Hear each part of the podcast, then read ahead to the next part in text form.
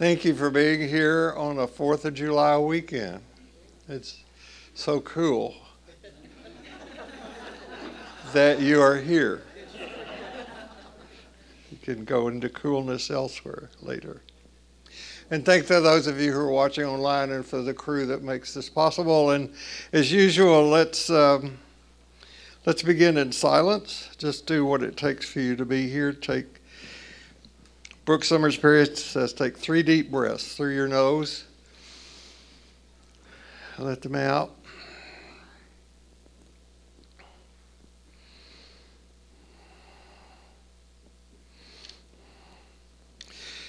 And may grace be in our heads and in our thinking. May grace be in our eyes and in our seeing.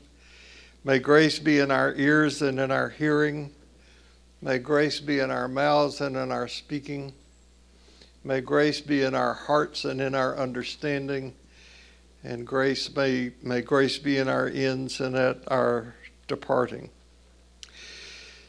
So, as you know, I'm trying to, in this current series, talk about how we can have a deeper, growing, evolving relationship with what we mean by God on the one hand, what we mean by self on the other, and follow a path illumined by the life and teachings of Jesus, which we are going to get into deeper today. So, no matter who you are, no matter where you are on your spiritual journey, you are celebrated here. A wandering Aramean was my father. Those words are found in the book of Deuteronomy, and they are likely the earliest words we have written in our collection of Scripture not the first words in the Bible, but the earliest ones that were written. And these words are the beginning of a recitation about how the Jews reminded themselves of who they were and where they had come from. Now, for me, to talk about what it means to be a Jew is like my talking about what it means to be a woman or what it means to talk about being a person of another race or ethnicity. I might know about, but I don't know of. I had a professor of Hebrew scripture who began every one of his lectures with this line A wandering Aramean was my father. He wanted us to know if we claim to be in the Christian tradition, that we were unavoidably and unmistakably connected to Judaism. Jesus was a spirit person in the Jewish prophetic tradition. So, what is Judaism and what is a Jew? Now, over the years, my study of Scripture has led me into a deeper and deeper appreciation for the Jewish genius at liturgy and artistry. Our Christian Gospels are shaped, particularly the Matthew, Mark, and Luke, are shaped by the Jewish liturgical year. Now, there are not many people who attend church even regularly who know that. And if that's the kind of thing that you might be interested in knowing more about, if you will let me know on one of those cards back there, I'll be happy to talk more about it. But I give you a tiny example of how, Jewish, how our Christian scriptures were um, shaped by Jewish liturgy. I imagine most of you know the story about how Jesus, after he was baptized, was, the scripture says, driven into the wilderness for 40 days and 40 nights, and there he had three temptations. He was tempted to turn stone into bread. He was tempted to jump off the pinnacle of the temple. How they got the temple in the desert, I'm not sure. Uh, and he was tempted to bow down and worship Satan. You know those three temptations. Now, the rest of the gospel narratives present Jesus as the kind of person who probably wouldn't come out of an experience like that and say, Hey guys, let me tell you what happened to me, and then brag about it. That was not the character of Jesus. So Matthew is writing for a Jewish audience, and he wants to present Jesus as the new Moses. So Moses and the children of Israel wandered in the desert for 40 years. Jesus is in the desert 40 days. Matthew just shortens the timeline quite a bit. The first temptation that the children of Israel are faced with, the first crisis, is a shortage of food. So manna, like bread from heaven, comes down and they are fed. The second temptation or crisis that the Jewish people have is the lack of water. So Moses takes his staff and hits a rock, and water comes forth. And uh, it was said later that this one of the, the reason that Moses was not allowed into the promised land because the children of Israel tempted God. They tested God. So the second temptation that Jesus has is a testing of God. The third trial that the Jewish people experienced was when Moses went up on the Mount on Mount Sinai to receive the Ten Commandments so that he could bring them down and put them in the classroom of every school in Texas. you got to read the Bible carefully to get all this stuff out of it. And while he was gone, they worshiped the golden calf. And the third temptation of Jesus is to fall down and worship Satan. Three temptations that were drawn out of the Jewish life. Um, it's, it's that's an illustration of the genius of Jewish artistry and their, their gift for, um, for liturgy. Jewish ethnicity, nationhood, and religion are strongly interrelated. And, and they used a form of writing called midrash, midrashic writing, to go back into the synagogue after their experience with Jesus, take their Jewish writings, and then apply them to their understanding of the life and teachings of Jesus. And they crafted wonderful stories about the life of Jesus and his teaching. Judaism is an ethnic religion, and the Jewish people, like that of people who call themselves Christians, they have observed Judaism in a variety of ways over the centuries, just as Christians have had a variety of different definitions and ways of worship over the years. So one can be a Jew and not practice Judaism. Just as culturally, one can be a Christian and not practice Christianity. So that if you ask people, what religion are you? Many people out there will say, I'm a Christian, but they never are involved in any kind of Christian services or anything like that.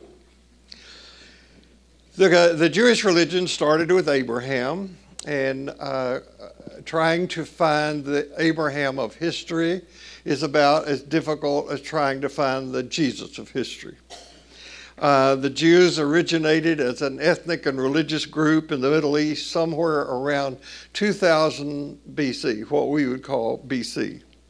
And in the Torah, the first five books of our Old Testament, uh, you have what are called the laws of the Jewish people and the rules and regulations, the history that made the Jewish people who they were.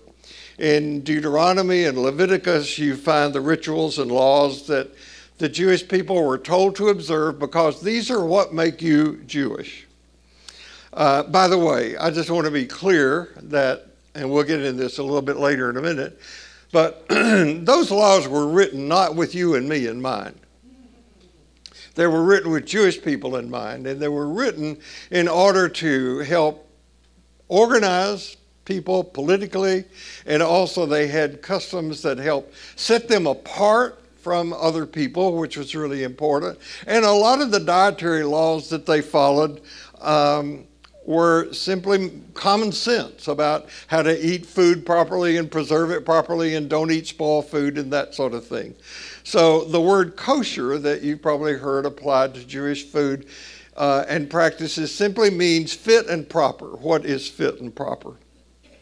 So if you read these documents, I doubt that you will, but if you do read them, you'll find that they have very practical advice about sanitation, tribal organization, all of that stuff, laws about marriage, money management, and so forth. And a lot of these rules are survival things, what they needed to survive. And um, many of them were designed to set them apart, particularly ways of dress, the long short prayer, prayer shawls that the men wore. They, everything is detailed in, in these laws. And this is true of the rite of circumcision, which was later uh, to become a controversy in the growing Christian movement. The early Christian, follow, the early followers of Jesus were Jewish, and as the movement attracted people who were not Jewish into the movement, there was a debate about whether people, men, not women, needed to be circumcised or not. Um, this is a big thing for Paul, who really was the one who sold the Christian religion to a broader, broader world. Jim Gaffigan, a stand up comedian, I love stand up. And uh, Jim Gaffigan had a book out a number of years ago called Dad is Fat. And uh, Jim Gaffigan, those of you who don't know, he and his wife Jeannie have six children. And they live at the, they lived at the time in a two bedroom apartment in Manhattan with six babies.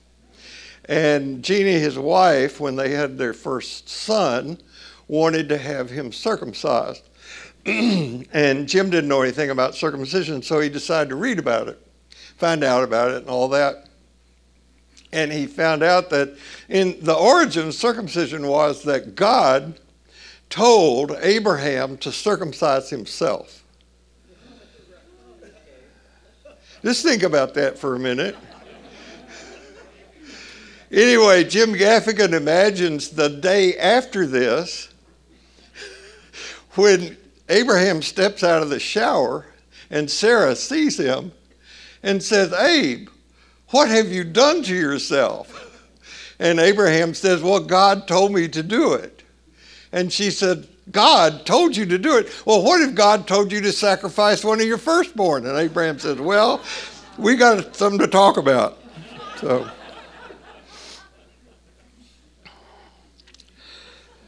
A few years ago, um, I came up with a description of this gathering about what it's about and I gave it the theme that we are learning to live between the no longer and the not yet.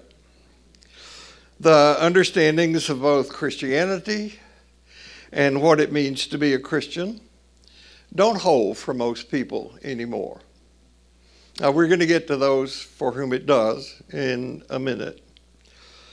But we in the United Methodist Church are affected by the disfellowship of churches that don't want to progress into the future, but who want to retreat into a past that they not only idealize, but which in fact never really existed.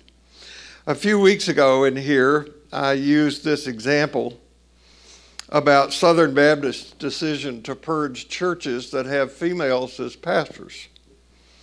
And I said that this is the canary in the gold mine. It's not the only canary in the gold mine that we have experienced, but it's a big one. This made the pages of the New York Times and everything.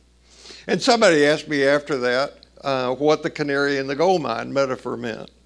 And um, years ago, canaries used to be used in coal mines before we had the technology we have now and they were carried early into the coal mine because canaries having a much different metabolism, breath rate, and so forth, if there was dangerous gas, the canary would die before the coal miners did. So the canary in the coal mine is an indication that there's trouble ahead that we are dealing with.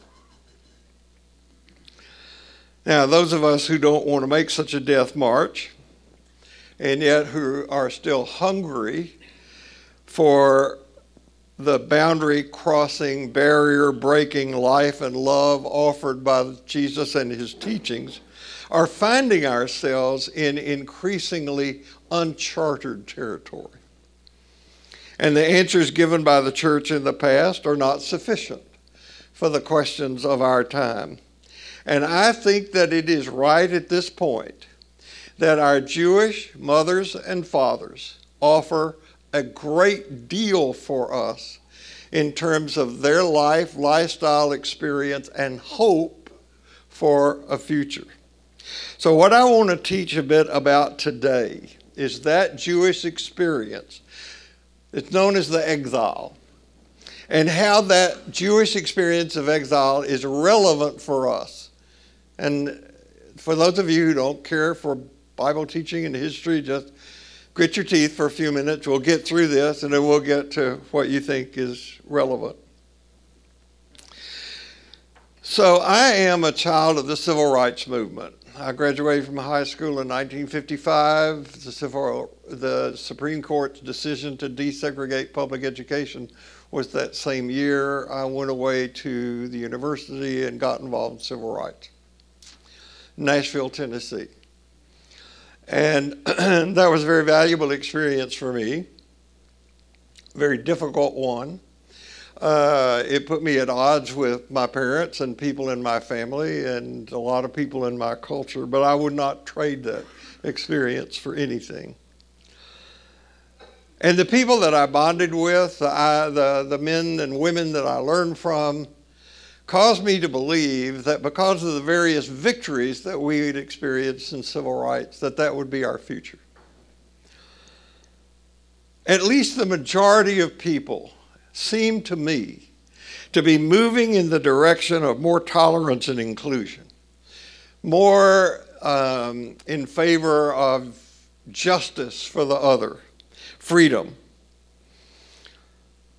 I know uh, that there was a recession regression, I guess you might say, after the pres- presidency of Barack Obama. But I truly thought that that was an anomaly. You know, we'll get through those four years and then we'll get back to normal. I don't know if you read the papers or not, but that hasn't happened. As, a, as an aside, we had a very interesting experience to me the other night. Um, I not only I, I, can't tolerate what's on commercial television. I'm tired of hearing about Trump. I get tired of hearing about the theme of the day, the Atlant- the, the Titanic sub sinking. It, we we don't think about people who died in that earthquake in, in Turkey and Syria not long ago anymore. That's not on the news. And as Sonny pointed out to me, the people who died in floods in Asia, we we just focus on just what seems to be the news making thing. Anyway, I search for watching things on television that I think are entertaining and uplifting and so forth. And I read in the Chronicle a couple of weeks ago that they were having a Katharine Hepburn festival on the Turner Broadcast Network. And I thought, Katharine Hepburn, I, I remember her. And I thought, oh, and got, got on Google and Katharine Hepburn's greatest movies, and I found one, and I said, let's watch this tonight. And we did. I hope you've seen it. I know most of you have. And if you've not, go today and get it on Prime and watch it tonight. It's a movie, Guess Who's Coming to Dinner? Now, I want you to think about this. This film was made in 1967.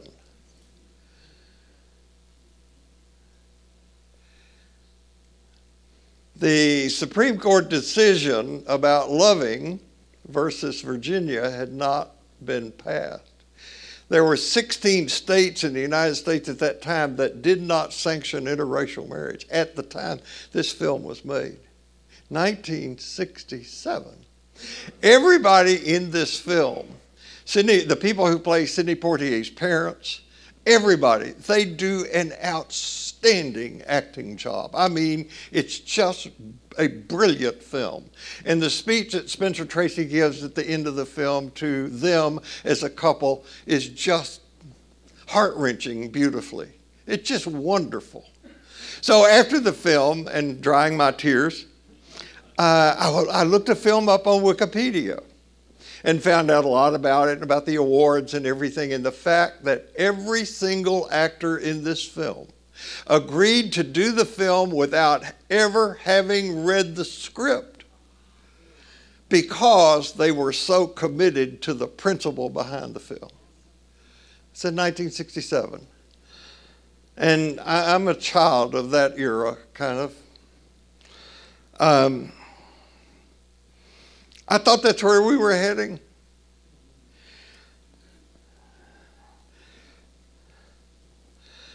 But that's not so.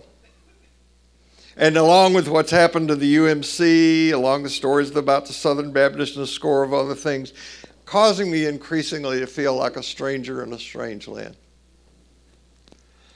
My values, the values that I thought were the values of the country, seem to be leaving me in a place not of my own choosing. I'm so grateful for this place. But that got me to thinking about the Jewish people. The stories around Abraham, Isaac, and Jacob are, the, for the most part, parabolic. And as I said, just as it's difficult to know a lot about the Jesus of history, it's difficult to know the history of these people. But what we do know, and what can be well documented, is that around sometime around the year 600, 590 BC, what we call BC, the nation of Judah, the Jewish people, which was not very big, found itself under attack by an army from the north, the Babylonian army. And they were under the command of a man who has a great name, Nebuchadnezzar. And um, the Jewish people had learned by this time that it wasn't safe to be in the countryside. So they went to the city of Jerusalem, which was at that time a safe fortress. Jerusalem was built on a hill. It was surrounded by high, thick walls. And from within it, a small Jewish army, as it had done before, could hold off a much, much larger army. And so, since they had done this before, the Jews knew to keep adequate resources at hand so they could withstand the siege. The enemy on the outside usually ran out of resources before the Jews on the inside did. So, um, what the leader of the Jews at that time would do would broker a peace, and the Jewish leader would go outside and do something to cause the invading army not to lose face, which was an important thing in that Eastern world, and they would take whatever it was and go away and be happy, and the Jews would live in peace for another hundred years after tribute was paid. So, up until this time that I'm talking about, about 580, 590 BC, the Jews had had 100 years of peace. And that's how fortified they were. They were just safe. And during this time, they had built this magnificent temple within the city. This is the temple that Solomon built. And this temple was believed to be the literal dwelling place of God. God lived in this temple. Now you got to get that in mind. God lived in the temple in Jerusalem, in the Holy of Holies. And when it is said that when the sun, the rising sun, hit the golden stone, golden looking stone of the city of Jerusalem, it looked like the golden city. And that's why you've got your image of heaven as the golden city. It was a place where heaven and earth came together. And over the years of peace and prosperity, the Jewish people had developed a theology and an identity that had led them to believe that they were invincible. It was called the city of God. And because the Jews had developed the identity to be God's chosen people, and they had this long history of peace, they developed this belief that God was protecting them, that nothing could happen to them. Part of their theology was that God blessed the righteous. God took care of his, God the He, people. God punished the unjust. This is why, when you get later into the teachings of Jesus, perhaps the most radical thing he ever said was, The rain falls on the just and the unjust. Because that was not part of Jewish theology. Okay? Now, you can see this mentality reflected in a book we call the Book of Micah, where the, where the prophet warned that these assumptions are going to get you into trouble. But by the time of this attack by the Babylonians around 600 BC, Jewish worship had been centralized to Jerusalem. All the faithful Jews were expected to go to Jerusalem, Passover, Pentecost, and the Feast of Tabernacles, those three holidays. But on this particular attack by the Babylonians, things did not go well. The Babylonians would not relent. This, uh, the king of Judah at the time was Je- Jehoiakim. So he decided to seek a negotiated settlement, which they'd done in the past. So he goes out to uh, make peace, and the Babylonians do horrible things. Not only do they not accept him, they enter the city, they invade the city, they decimate everything, they kill everybody. And um, finally, it lasted a long time, and finally, about uh, 586 or so, they burned down the whole thing, tore it down, tore down everything. And worst of all, for the Jews, they tore down the temple, which is where God lived. Now, you can read all about this after you finish Deuteronomy and Leviticus today by reading 1st and 2nd Kings. And that'll way, by then you'll be through 4th of July. But uh, read it. It's a ghastly, horrible story. Um, the, the Babylonians took the sons of the of, of the king of the Jews at the time, Zedekiah, out of the city and they killed them in front of him. And then they gouged out his eyes so that his last scene would be watching his children murdered. The citizens of Jerusalem, those who remained, were gathered together and they were force marched off into Babylon they would never see their homeland again. They would never again worship in their beloved temple. And everything that gave these Jews their identity, everything they valued, everything that gave order to their life was gone. So, along the forced march from Jerusalem to Babylon, soldiers would taunt the Jews. Sing us one of the songs of Zion. But the Jews could not sing, they could only weep. They could weep and remember because the God to whom they directed their songs and prayers was no more. That God was not in Babylon. And so you have this plaintive cry in the Psalms How shall we sing the Lord's song in a foreign land?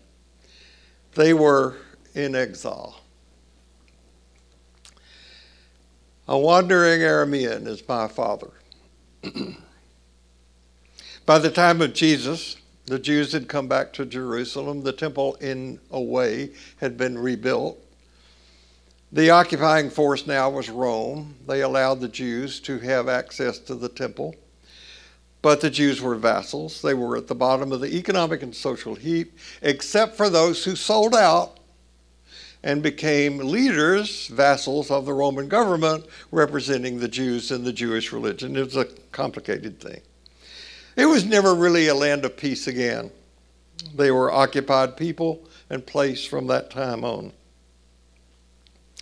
The Jews still went to Jerusalem for high holy days. That's why you find Jesus being taken for his circumcision, Jesus going for Pentecost and for Passover and for those festivals. There was a sect of the Jews called the Zealots who thought, we'll get these Romans someday, but that never turned out. And when they did try to do that, they got defeated. This is an important part of our history. All this is an important part of our history because Jesus was a Jewish spirit person. Jesus was a Jew.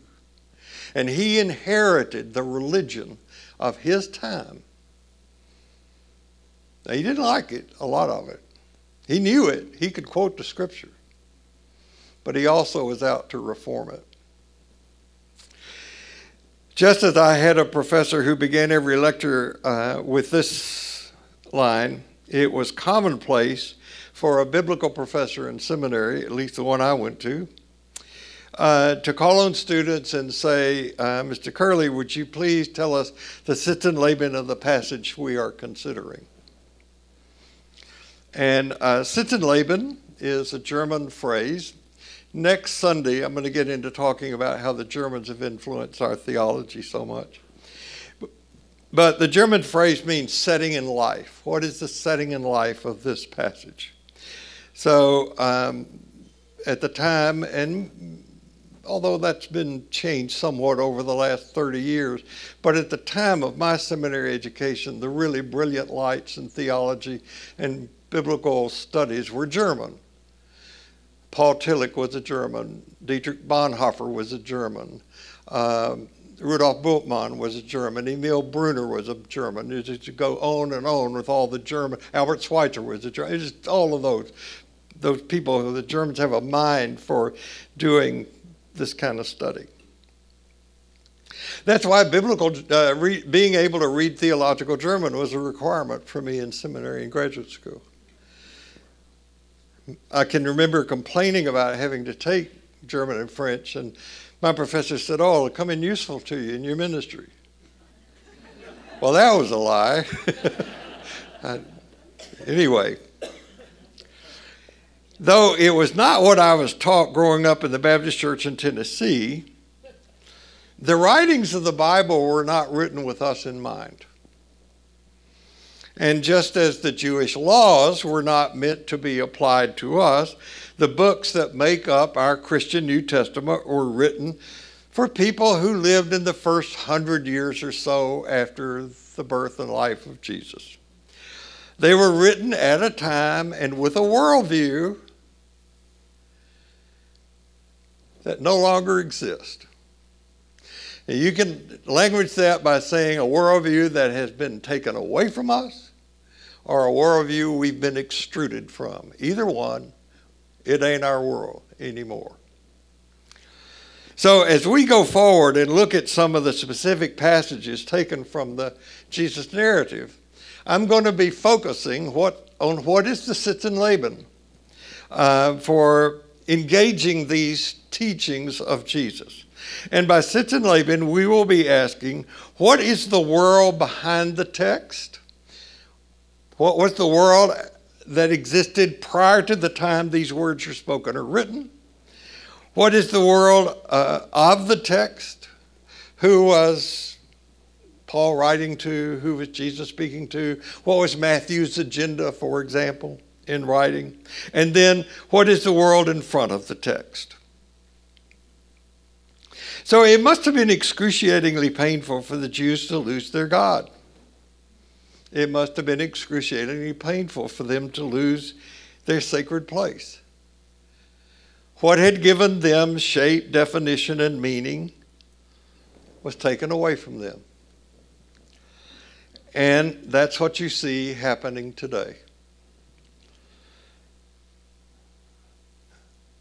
For example, for the Baptists that I have mentioned, for some Methodists, for a fairly significant number of uh, American population. Everything that they had that undergirded their belief system is gone. Now, this didn't happen to us as it happened to the Jews in one kind of fell swoop over a 18, 20 year period of time. This happened to us slowly over the decades. As new knowledge about the cosmos has come into um, people's awareness, I cannot tell you how many people have said to me in the time I have been here, I can't say the creed in the church anymore. I don't believe in that kind of universe or God. God isn't up there.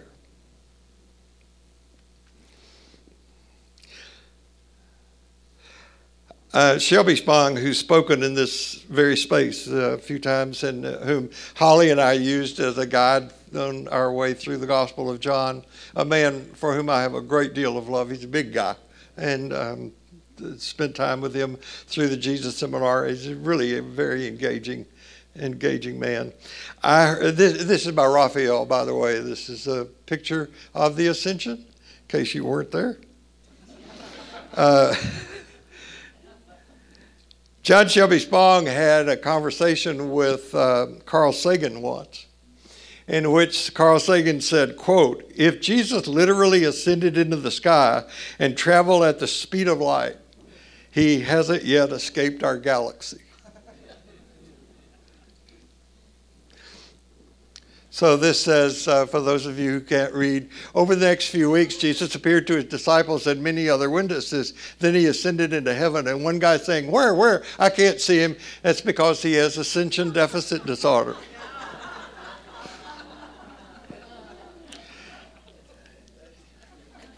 those of you who groan, get with those who laughed, and get those who laughed explain it to you. Just remember that a pun is a joke that is fully grown. That's not in my notes.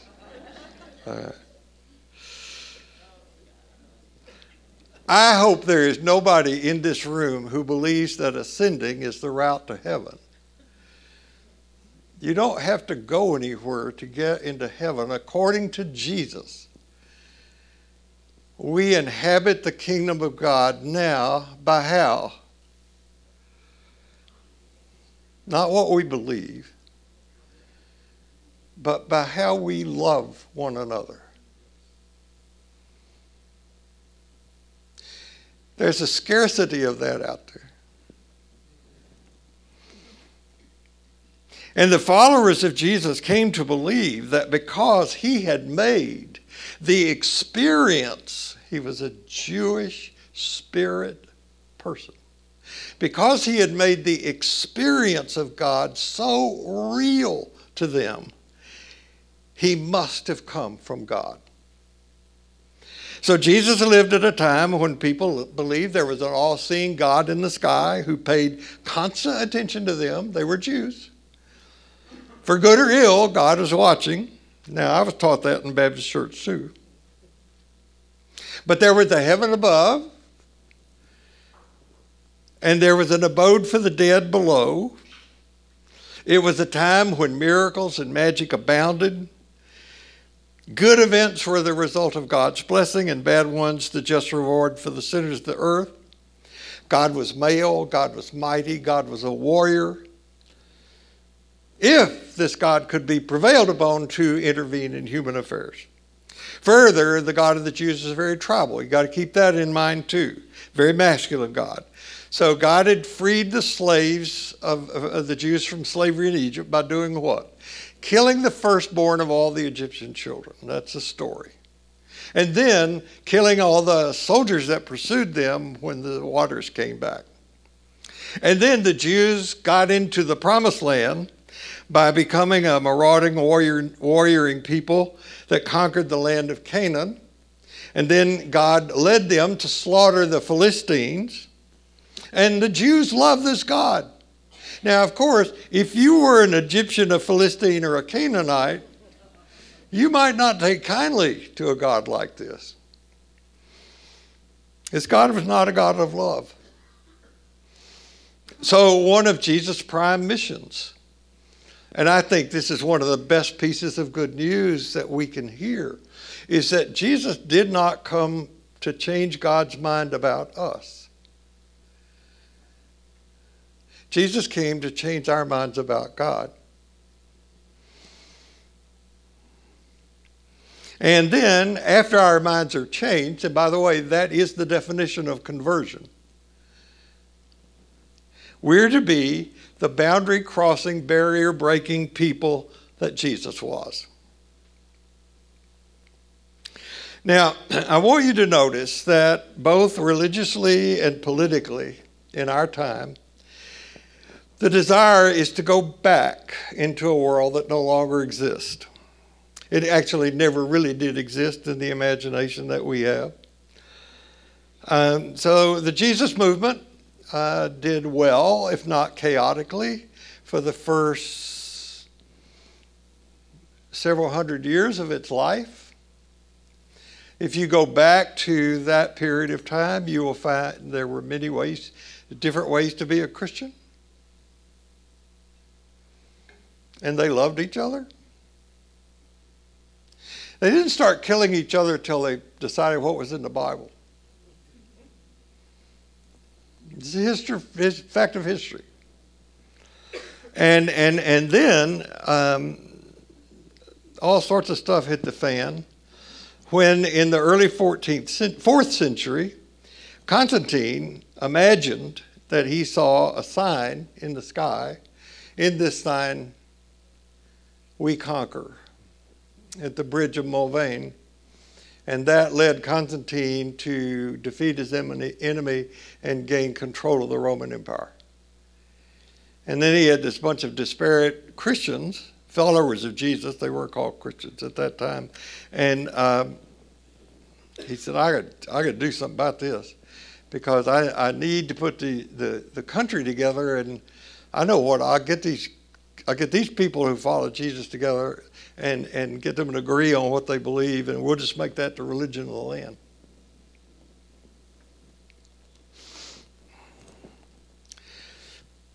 At this time, God still lived in the sky. Constantine saw the sign, sign in the sky. and make a long story really short, um, Constantine called the first church council, not the church and he got the people together and told them what to do. And like any good political caucusing group, the people with the most money and the most power won out. That was the church in Rome. They were going to be the universal church, Catholic, and so we have the Roman Catholic Church now in Rome. And that lasted until the middle of the 14th, 15th century. The kind of understanding that I'm talking about really existed until those three ontological shocks that I mentioned to you before in here.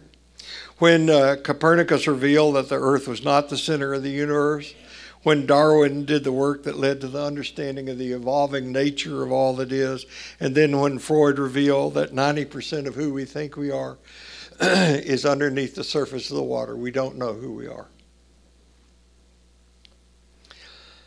And now, of course, even that has gotten hugely amplified in our time by the discoveries of the Hubble telescope and the James Webb telescope. And I read just this week there's another telescope about to be launched in the sky that is going to be dedicated to the sole purpose of discovering black holes. We just are on the front edge, of, if we last that long, of discovering what this energy field is. Now, the process of adjusting to all this has led to many people to inevitable trauma. And the most frightened and reactionary of us have become fundamentalist, either politically or religiously. And the rest of us are stuck with this opportunity, this massive opportunity to deconstruct the theology and spirituality that has housed us into learning to live in exile. The exile in which we find ourselves, which is why I call today's talk Wandering and Wondering in Exile. Now, Jesus and his teachings show us, I believe, I am a fo- I want to be a follower of Jesus and in that way identify myself as Christian.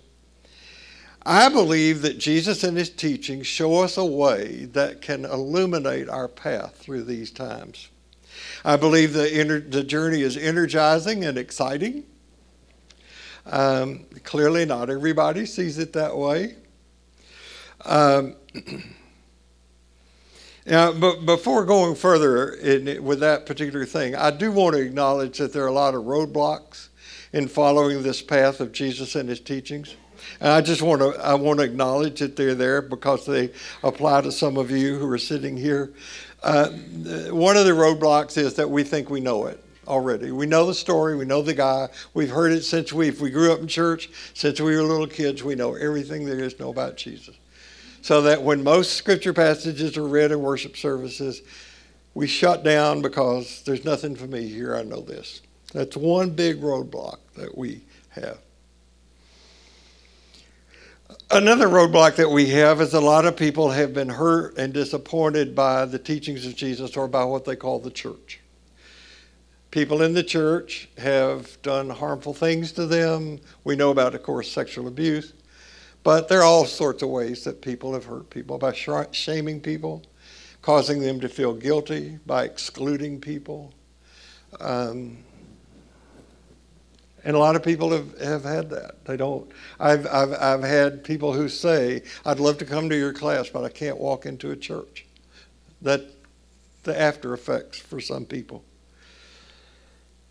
And, and another thing that is a roadblock to people is that deconstructing and reconstructing is hard work. Uh, it's hard intellectually because you've got to dig into the material and see what's there. Fortunately, we have a ton of outstanding scholarship to lead us in this area. But it's also hard emotionally. It's hard to take something that you have believed since you were a child and just put it on the shelf in the museum where it belongs, you know. And that's hard to do. I imagine a lot of you, when you get in trouble, you can't find a parking place or something happens, you pray, Dear God, help me. It's just that reactionary thing. I think that it, it, or it's been helpful to me to know the kind of biblical information that I've offered to you today. That's been helpful to me. And I just assume that it might be helpful to you. To know what contributes to what I call biblical and religious literacy, especially when it comes to be about Jesus and his teachings. So, what was the context into which Jesus was born? Uh, what were the influences when he was from birth to say 16 that influenced what what did he see? How did he live? What did he eat? How did his family hang out? What did they do how was it that he lived in such a way that his early followers said wow this guy is the messiah now, that's a word we'll have to deconstruct later. It's applied to other people in the Old Testament, so it didn't just go belong to Jesus. But in this guy, we see something. That's why I think it's important to know the religion of Jesus himself. Judaism was a racial, ethnic identity, and the practice of Jewish rituals, especially what we know as the High Holy Days, was important for these rituals and identity because it kept them from being absorbed into Roman culture. You get the connection? Knowing this material and practicing this stuff will keep you from being absorbed by what's happening out there. The canary in the coal mine kind of thing. That culture is coming more and more to us. Carl, uh, Carl Jung said, if you don't tell the world who you are, it will tell you. We need to know this stuff. Now, it may come as a surprise to you to know, but did you know that in the Bible, Jesus never says he's God? All through the narratives, Jesus prayed to God. I don't think he was a schizophrenic talking to himself. What was his understanding of God? He had that worldview, not ours. But he had an understanding of God that was radically different from the Jewish people. So I want to say just a little bit about who Jesus was. Uh, first of all, he was a Jewish mystic. And what I mean by that was that God was an experiential reality for Jesus. It's like um, when Carl Jung was asked, "Do you know? Do you believe in God?" and he said, "No, I know God." That's a mystic, somebody who knows that spiritual orientation. I think Jesus' own experience of the sacred was what authenticated his teachings. Jesus was a healer, he was an exorcist.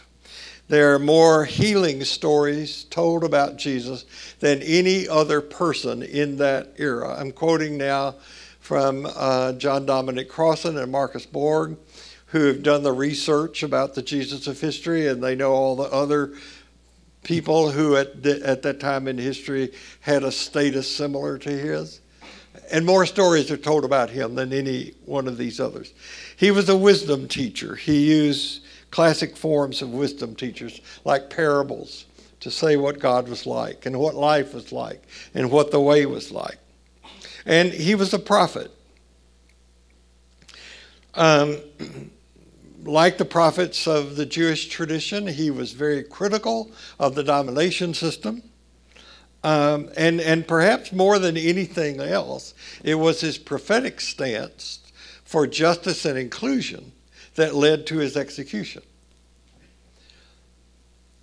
Now, a prophet is not somebody who um, predicts a future in some spooky way.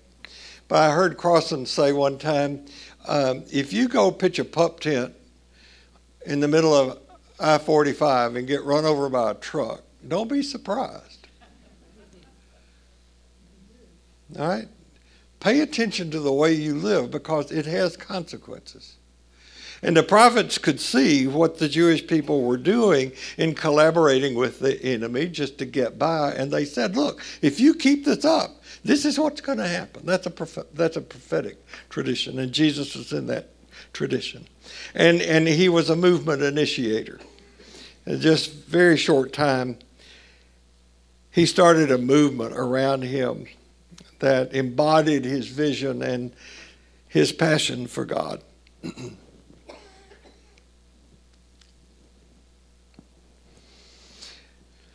Crossan says that um, John the Baptist, for whom Jesus, I think, served some time in his company, John the Baptist um, had um, a monopoly on his teaching.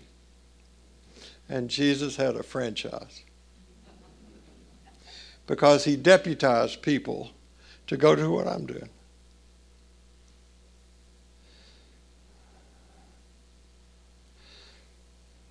That means that if we're going to follow him, that we're his deputies in that sense. We have to teach and be Jesus to the world. Marcus Borg, whom I've quoted a couple times today, uh, he's a great authority on the life and teachings of Jesus. He was once on a television program and he was told that he would have a minute and 15 seconds to answer the question, What was Jesus like? And here's how he answered that question Jesus was from the peasant class. Clearly, he was brilliant. His use of language was markable and poetic, filled with images and stories. He had a metaphoric mind.